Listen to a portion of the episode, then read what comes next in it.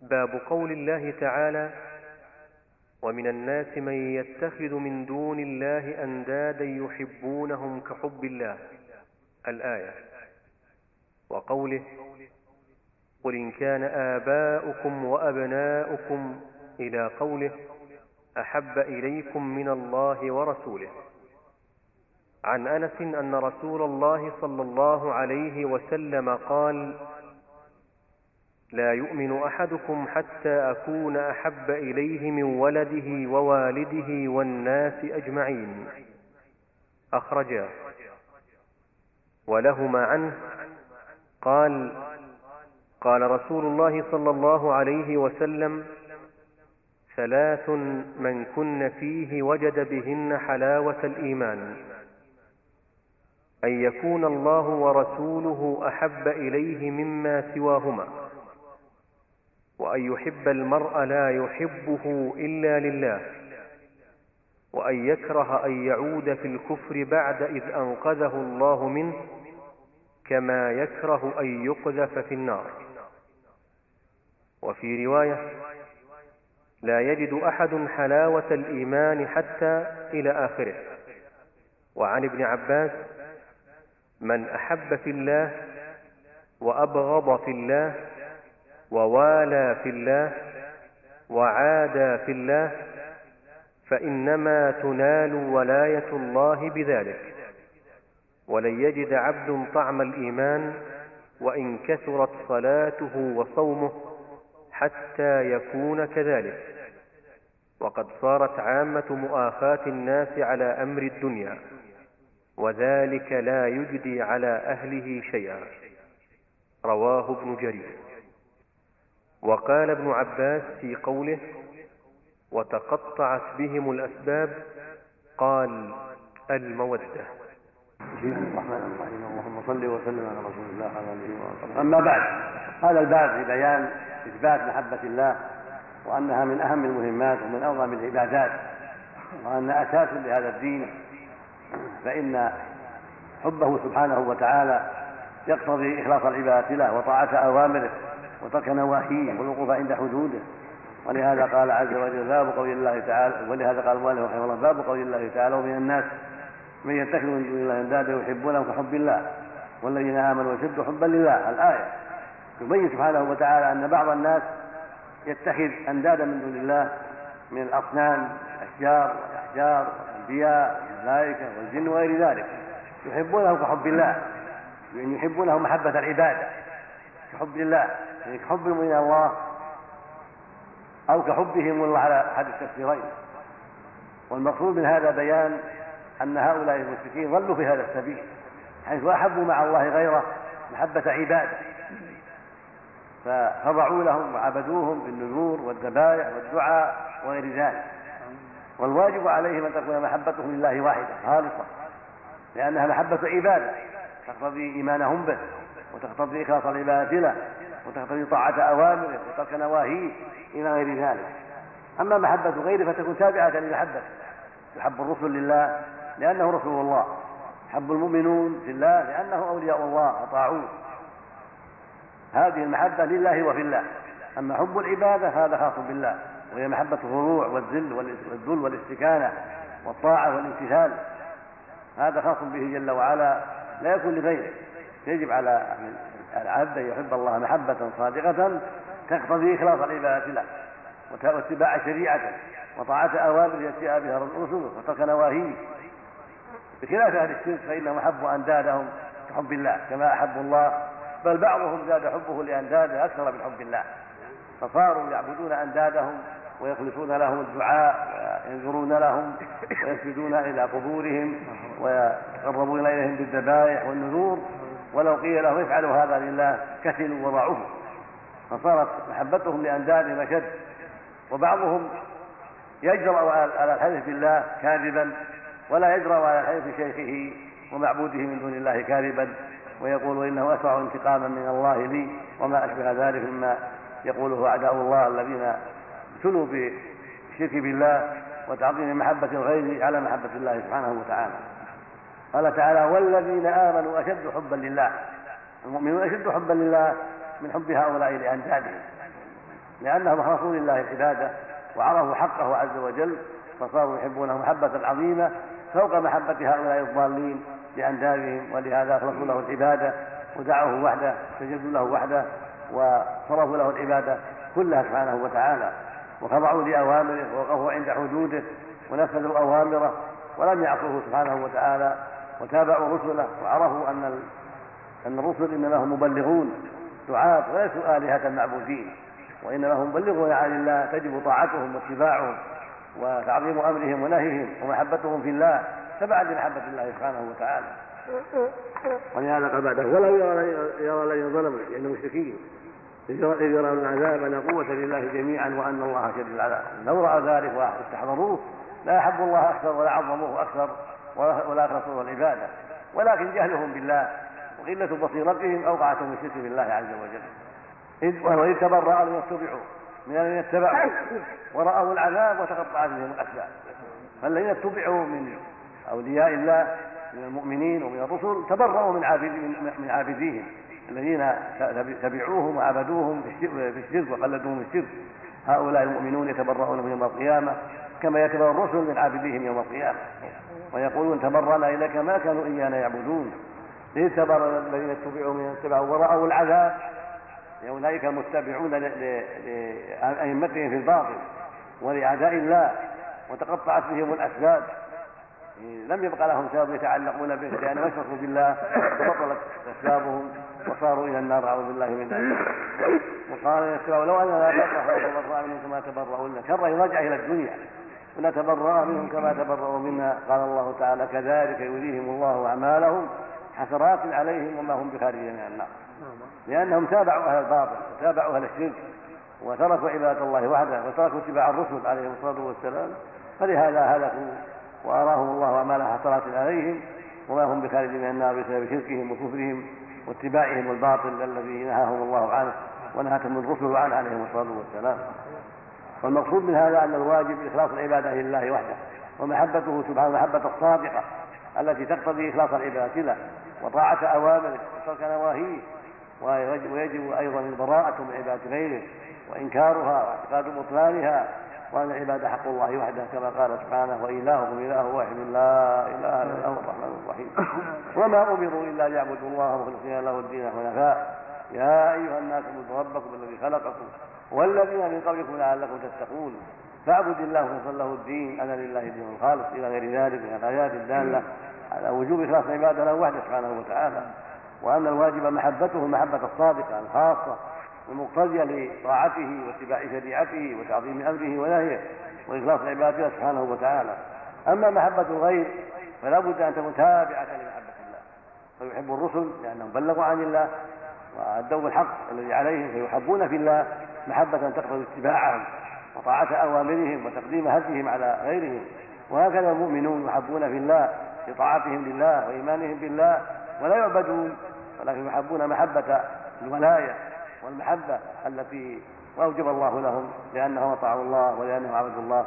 ونحبهم في الله لأنهم إخواننا أطاعوا الله ونحبهم في ذلك.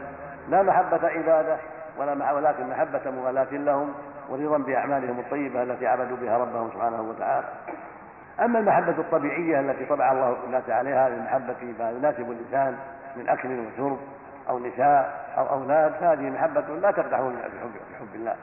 ولا تضر محبة الله إذا لم يؤثرها على محبة الله. إذا كانت لم تضر محبة الله ولم تضر محبة أوليائه ولكنها محبة طبيعية تقتضي موجباتها من إحسان إلى الأولاد من إحسان إلى الزوجات من قضاء الوطر من الإنفاق إلى غير ذلك.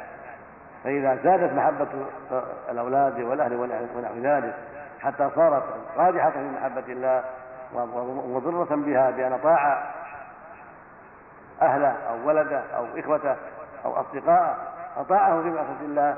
كانت تلك المحبة تلك المحبة مؤثرة في محب الله ونقصة للإيمان ومضرة للإيمان. بقدر ما آثرها على محبة الله عز وجل.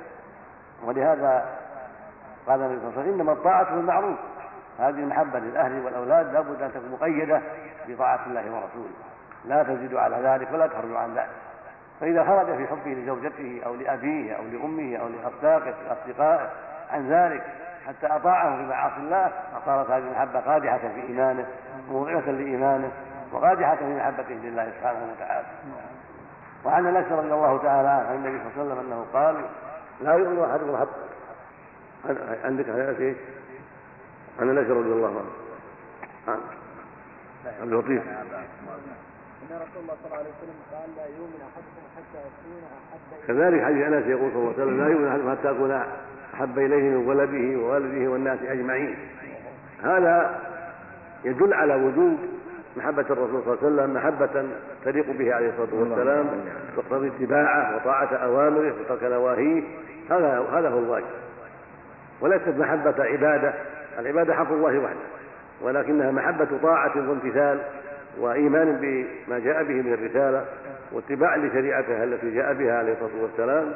فتكون محبة الرسول ومحبة الرسل جميعا والمؤمنين كلها تابعة لمحبة الله عز وجل لأنهم أولياءه ولأنهم رسله. ولأنهم بلغوا الله فنحبهم لذلك ونطيعه فيما جاءوا به ونترك ما نهونا عنه ما نهونا عنه لأنهم رسول الله ويبلغون عن الله. ولا نعبدهم لأنهم آلهة نعبدهم مع الله وندعوهم مع الله ونذبح لهم أو ننذر لهم لا. بل ذلك حق الله وحده سبحانه وتعالى. وهكذا حديثه الثاني ثلاث من كن فيه وجد بهن حلاوة الإيمان أن يكون الله ورسوله حب إليه ما سواهما وأن يحب المرء لا يحبه إلا لله. وأن يكره أن يعود بعد إذ انقذه الله منه كما يكره أن يقذف في النار. وفي الرواية الثانية لا يجد أحد حلاوة الإيمان حتى يكون الله ورسوله إليه ما سواهما وحتى يحب المرء لا يحبه إلا لله وحتى يكره أن يعود بعد إذ انقذه الله منه كما يكره أن يقذف في النار.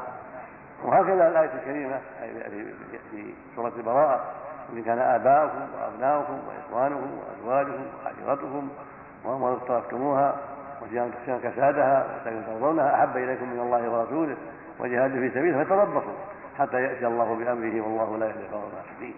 تدل على وجوب تقديم محبة الله ومحبة رسوله على هؤلاء الآباء والأبناء والإخوة والأزواج والعشيرة والتجارة وغير ذلك تجب هذه المحبة تجب يجب أن تقدم هذه المحبة على هؤلاء وأن يكون حب الله مقدما بحيث يطيع أمر الله وينتهي عن نهي الله ويقف عند حدود الله ولو خالف هوى أبيه أو أمه أو أخيه أو ابنه أو زوجته أو نحو ذلك. وهكذا الجهاد في سبيله يجب أن يقدم هذا الجهاد على هوى النفس وهوى زيد وعمر. إذا وجب الجهاد أو جاء النفير وجب أن يقدم ذلك على هوى النفس وعلى هوى زيد أو عمر أو الأب أو الأم أو الجد أو الخال أو ما أشبه ذلك. ولهذا قال فتربصوا.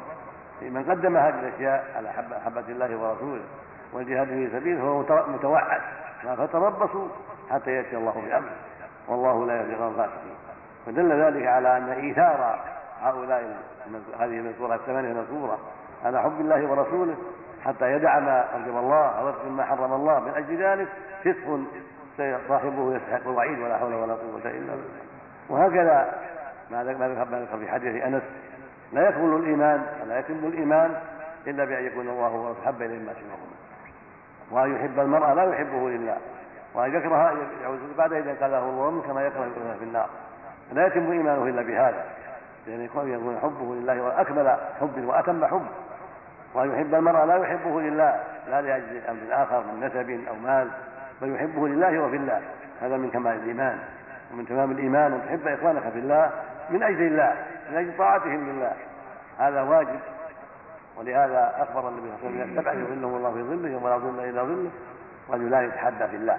اجتمع عليه وتفرق عليه. وكذلك يجب أن يكره العودة في الكفر والوقوع في الكفر كما يكره الوقوع في النار. يجب بغض الكفر والبراءة منه ومن أهله. كما قال سبحانه وتعالى قد كان لكم أسوة حسنة في إبراهيم والذين معه قالوا لقومه إنا براء منكم ومما تعبدون كفرنا بكم وبدا بيننا وبينكم العداوة والبغضاء أبدا حتى تؤمنوا الله وحده. فيجب على المؤمن أن يتبرأ من الكفر وأن يعتقد بطلانه وأن يتبرأ من أهله وأن لا يواليهم وأن لا يتخذهم أصحابا وأخدانا وأولياء بل يبغضهم في الله ويكرههم في الله ويتبرأ من الكفر بالله ويعتقد بطلانه حتى يؤمن أولئك ويدخل في دين الله سبحانه وتعالى. وهكذا قول ابن عباس من أحب في الله وأبغض في الله ولا في الله وعاد في الله فإنما تنال ولاية الله بذلك. إنما كان ولاية الله الكاملة بحبه في الله وبغضه في الله وموالاته في الله ومعاداته في الله. لا من أجل أمر آخر. إذا أحب العبد لله وأبغض لله وولى في الله وعادى بالله هذا هو كمال الإيمان. وهذا هو تمام الإيمان. ثم قال بعده ولن يجد عبد طعم الإيمان يعني حلاوته ولو كان الصلاة وصومه ولو كان عابدا حتى يكون كذلك. يعني حتى يحب في الله ويبغض في الله ويوالي في الله ويعادي في الله. ثم قال ابن عباس وقد صارت عامة مواخاة الناس على أمر الدنيا هذا في زمانه القرن الأول فكيف بحالنا قد صارت عامة مواخاة الناس على أمر الدنيا. يعني غلب على الناس حب في الدنيا والبغض في الدنيا. وهذا أمر خطير.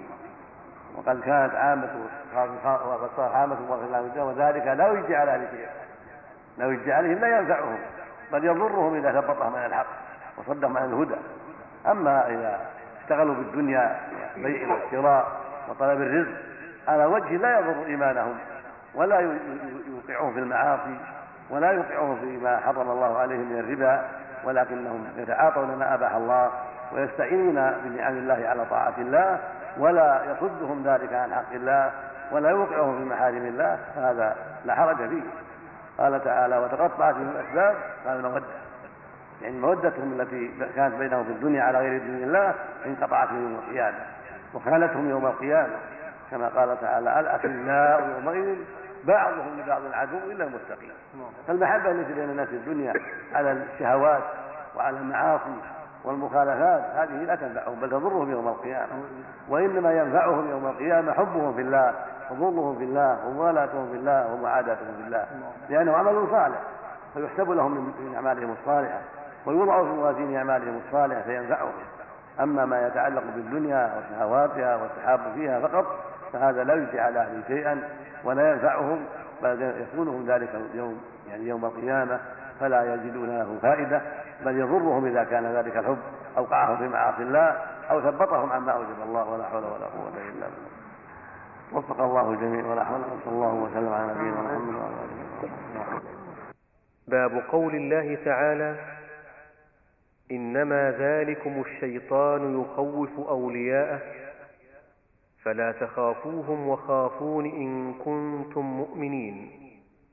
وقوله إنما يعمر مساجد الله من آمن بالله واليوم الآخر وأقام الصلاة وآتى الزكاة ولم يخش إلا الله. الآية.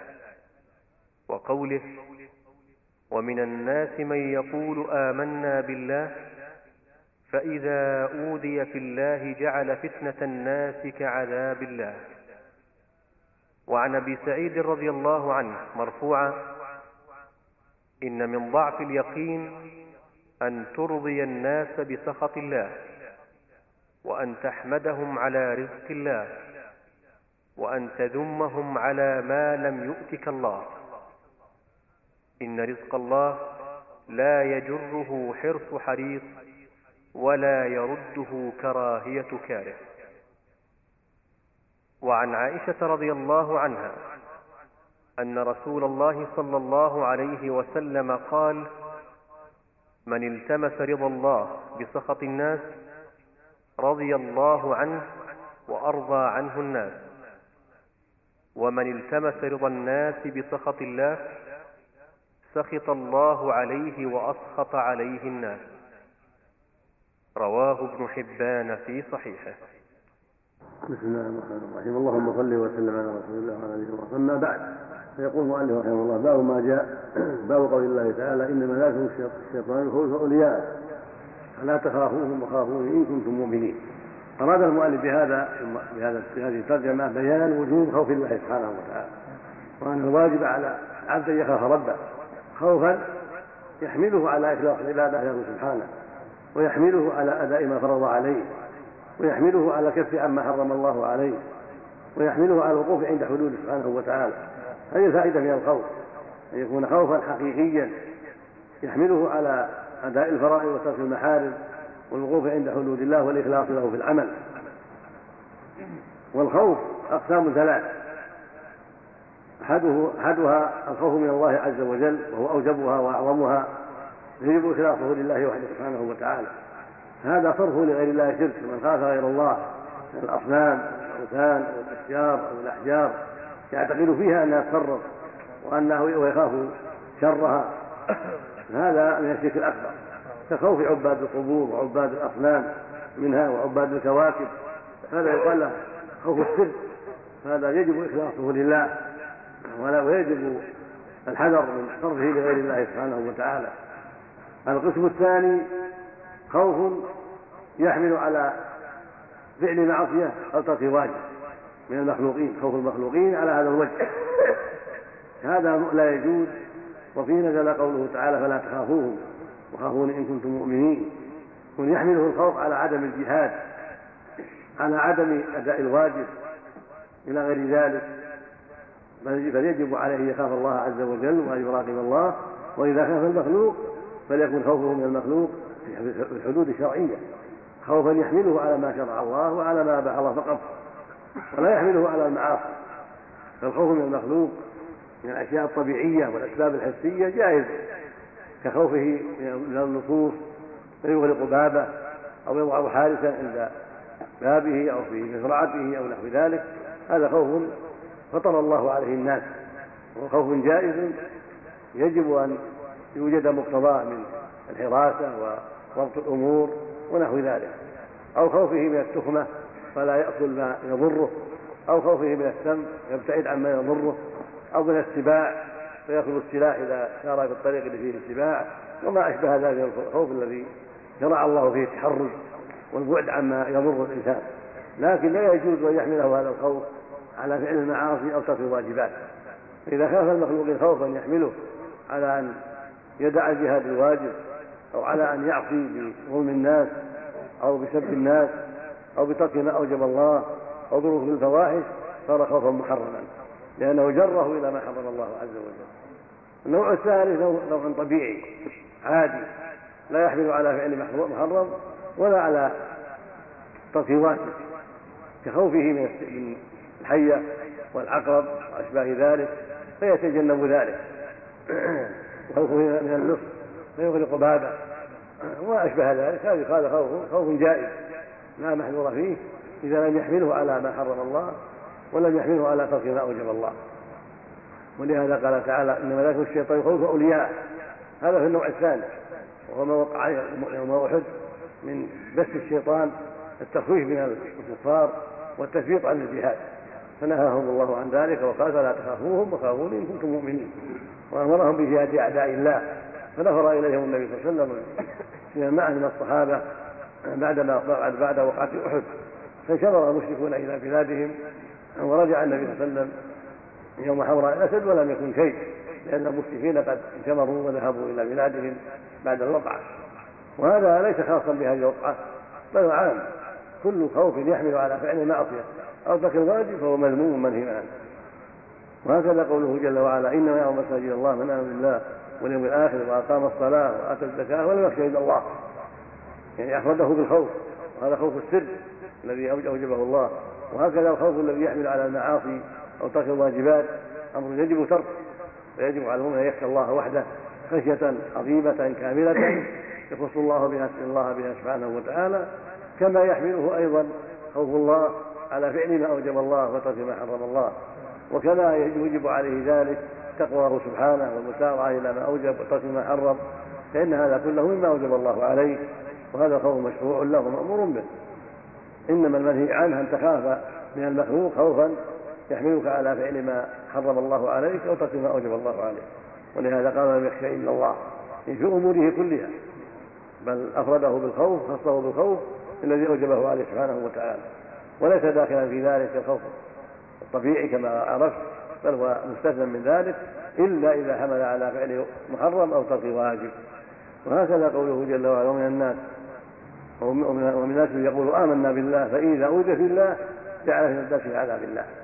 هذا ذنب له بعض الناس إذا أوذي لم يصبر ولم يتحمل بل يحمله ذلك على فعل ما حرم الله وترك ما أوجب الله. وهذا مذموم بل يجب عليه أن يتقي الله. وأن يراقب الله واذا اوذي في الناس أخذ الأمور من وجهها الشرعي بالمحاكمة بالقصاص بالشكوى إلى ولاة الأمور. أما أن يحمله ذلك على ترك ما أوجب الله عليه وفعل ما حرم الله عليه فهذا غير جائز له. بل يجب عليه الحذر من ذلك وأن يدفع الأذى بالطرق الشرعية.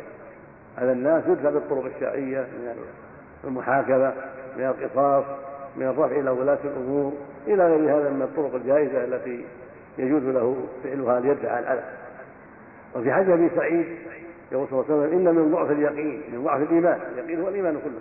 إن من ضعف اليقين أن ترضي الناس بسخط الله وأن تحمدهم على رزق الله وأن تذمهم على ما لم يتق الله. هذا من ضعف الإيمان. إرضاء الناس بسخط الله في المعاصي هذا من ضعف الإيمان. كذلك حمدهم على رزق الله الذي ساقه الله إليك احمد الله واشكره سبحانه وتعالى. فإذا فعلوا لك معروفا هم يشكرون على معروفهم ويجازون. لكن الحمد كله لله وحده والذي هداهم والذي جعلهم يحسنون إليك والذي جعلهم يبذلون المعروف. فتشكر الله أولا وتحمده سبحانه وتعالى وتخصه بذلك. وتشكر المخلوقين على قدر إحسانهم. من لا يشكر الناس لا يشكر الله. فيشكرون على قدر إحسانهم ويثنى عليهم ويكافئون. لكن يكون في قلبك حمد الله أعظم وشكر الله أعظم لأنه المسبب هو الذي هداهم والذي حرك قلوبهم حتى ساقوا إليك هذا الخير من شفاعة دفع ظلامتك من إحسان إليك من قضاء دينك من مواساة لك تشكرهم على ذلك وتدعو لهم. لكن الشكر الحقيقي الذي يجب أن يستقر في القلب يكون لله وحده لأنه هو الذي ساق إليك هذا الخير. كذلك ذمهم على ما لم يتق الله ما ما أعطاني فلان ما فعل بي فلان ما أحسن لي فلان ما واتاني فلان لا. اسال الله عز وجل. إن كان لك حق عندهم فلن يضيعه الله لك سوف يجزيك عنه يوم القيامة إذا جحدوه ولكن هذا لا يمنع من طلب الحق الذي عليهم تطلب دينك تطلب حقك من الزكاة إذا كنت من أهل الزكاة لا مانع من ذلك. لكن لا تذمهم على ذلك من أجل أنهم لم يعطوك. لا تذم من ذمه الله وتحمد من حمده الله. تذمهم لأنهم عصوا الله ورسوله بترك الزكاة بترك الواجب بترك تسليم دينك. تذمهم على ما حرم على ما حرم الله عليهم لكن لا من أجل نفسك بل من أجل أنهم فعلوا ما لا ينبغي. فلست من ينتقم لنفسك ولكنك تذم من ذمه الله وتثني على من أثنى الله عليه. ثم قال عز وجل إن رزق الله لا يجره حرص حريص ولا يرده كراهية كافر يعني الرزق الذي يقدر لك لا يجره حرص إنما عليك الأسباب. كما قال النبي صلى الله عليه وسلم احرص على ما ينفعك واستعن بالله. عليك أن تعمل الأسباب. ولكن لا تجزع إذا لم يحصل المطلوب هذا من أمر الله سبحانه وتعالى. قل قدر الله ما شاء فعل. وكذلك تعلم أنه لا يرده كراهة الكافر ما قدره الله لك من الأرزاق سوف يأتيك ولو كره زيد وعمر ولو كره الناس فعليك أن تؤمن بهذا وأن تأخذ بالأسباب وأن تعلم أن رزق الله الذي كتبه لك سوف يأتي وأن ما لم يكتب لك سوف لا يأتي وإن اجتمع الناس على أن يأتوا به لا يستطيعون. وهكذا قوله صلى الله عليه وسلم في حديث عائشة من يتمثل إلى الله بسخط الناس رضي الله عنه وأرضى عنه الناس ومن التمس إلى الناس بسخط الله سخط الله عليه وأسخط عليه الناس. هذا حديث عظيم يجب على المؤمن أن يلتمس الله وأن يعتمد إلى الله وأن يأخذ بأسباب إلى الله لأنه الذي رضي حصل لك به كل خير وإذا سخط حصل لك كل شر. فعليك بالتماس الرضاه وطاعة أمره وإن غضب الناس لكن لا يمنع ذلك من مداراتهم واتقاء شرهم بالأسباب التي شرعها الله. ولكن ليس ليس ذلك يوجب لك أو يجيز لك أن ترضيهم بسخط الله. فعليك أن تؤدي حق الله وتدع معصية الله وإن سخط الناس. وعليك أن تدفع شرهم بالطرق التي شرعها الله سبحانه وتعالى. ومن إلى الناس بسخط الله سخط الله عليه وأسخط عليه الناس. وفي رواية عن عائشة رضي الله عنها أنها قالت من يتوسل إلى الله بسخط الناس كفاه الله مولة الناس. ومن يتوسل إلى الناس بسخط الله لم يغنوا عنهم من الله شيئا وعاد حامده له ذلك. فعلى المؤمن أن يأخذ بالحزم وعليه بالجد فيلتمس إلى الله ويسخط الناس. ويبتعد عن الناس بسخط الله ولو رجا, رجا معروفهم أو إحسانهم فالأمر إلى الله عز وجل. فليلتمس الخير من عند الله وليأخذ بالأسباب الشرعية في طلب الرزق ولا يضره كونه سخطوا أو رضوا الواجب أن يقدم حق الله ويلتمس رضاه وأن يبتعد عن إرضاء الناس بسخطه سبحانه وتعالى مع الأخذ بالأسباب التي شرعها الله في جلب الرزق ودفع الضرر وفي أخذ حقك من الناس بالطرق الشرعية التي ليس منها إرضاء بسخط الله وليس منها ترك ما أوجب الله عليك أو فعل ما حرم الله عليك من أجل مراعاتهم بل عليك أن تأخذ بالحزم وأن تأخذ بمقتضى الإيمان فتلتمس رضا الله بسخط الناس ولو سخطوا وتمتنع عن إرضائهم بسخط الله ولو قطعوا راتبك أو فعلوا أو فعلوا فالرزق عند الله عز وجل. والذي بيده كل الأمور سبحانه وتعالى. رزق الله الجميع التوفيق والهداية. صلى الله وسلم. على محمد لا حول ولا قوة إيش ما حكم التصديق بالسحر؟ هل يقصد به السحر له حقيقة؟ أم يقصد التصديق الحكم به؟ لما يقول ما ما حكم التصديق؟ المقصود تصديق بالسحر يعني ان يدعو به علم الغيب وأن أن الساحر يفعل ما لا يقضيه الله ويقدر وان له تصرف في الكون أو ما أشبه ذلك. فصدق بهذا؟ هو الذي فيه الوعيد. أما أنه موجود في السحر وأنه يقع من الناس هذا واجب. يقع ان يقع. المراد بالسؤال يا شيخ أيهما؟ الأول ولا الثاني؟ لما قلنا العديد لا لا. السؤال؟ نعم. الجن إنه كيف التعاون؟ يعني يتعاون معهم في فك المشهور. ولا تعاون. ولو كان ولو كانوا ولا مؤمنين ولا تصدق عنهم ما في منهم مؤمنين؟ يدعى فيهم مؤمن لكن شدك عنهم ما تعرفهم قد يكون منافق.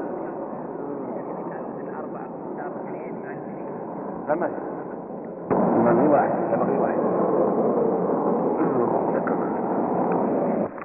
كيف أجمع بين الآية قل إن كان آباؤكم وأبناؤكم وإخوانكم إلى آخر الآية. وبين لا في الجهاد إلا بإذن والديه أو لا يترك الزوجة والابن يضيعون. يعني يعتبر أعذار في نفس الوقت قل إن كان آباؤكم لا يلزم لا يلزم يكون محبا إليه. إذا ترك العلم الشرعي لا يلزم يكون محبا انما هو من أجل مراعاه ما اوجب الله من الاستعداد. عليك المؤذن والدك على النار كل وياه. جزاك الله خير كل محبه ما تنفع لا يكون الله ورسوله مثل ما يجلس الفقراء إلينا لا يلزم أن يكون أحب إليه. هذا الذي يخصه إيثارا هذه الدنيا على حب الله ورسوله جهاد سبيله أما إن ترك من أجل أمر الرسول صلى الله عليه وسلم ومن أجل حفظ العالم والرعايه وان لا يضيع. هو محسن هذا آمن بامره يجب عليه أن يجب عليه الحافظ يجب عليه طاعه الله في فيما طاعه الرسول في امره يعني يعني لابد تكون أعذار شرعية إيه لا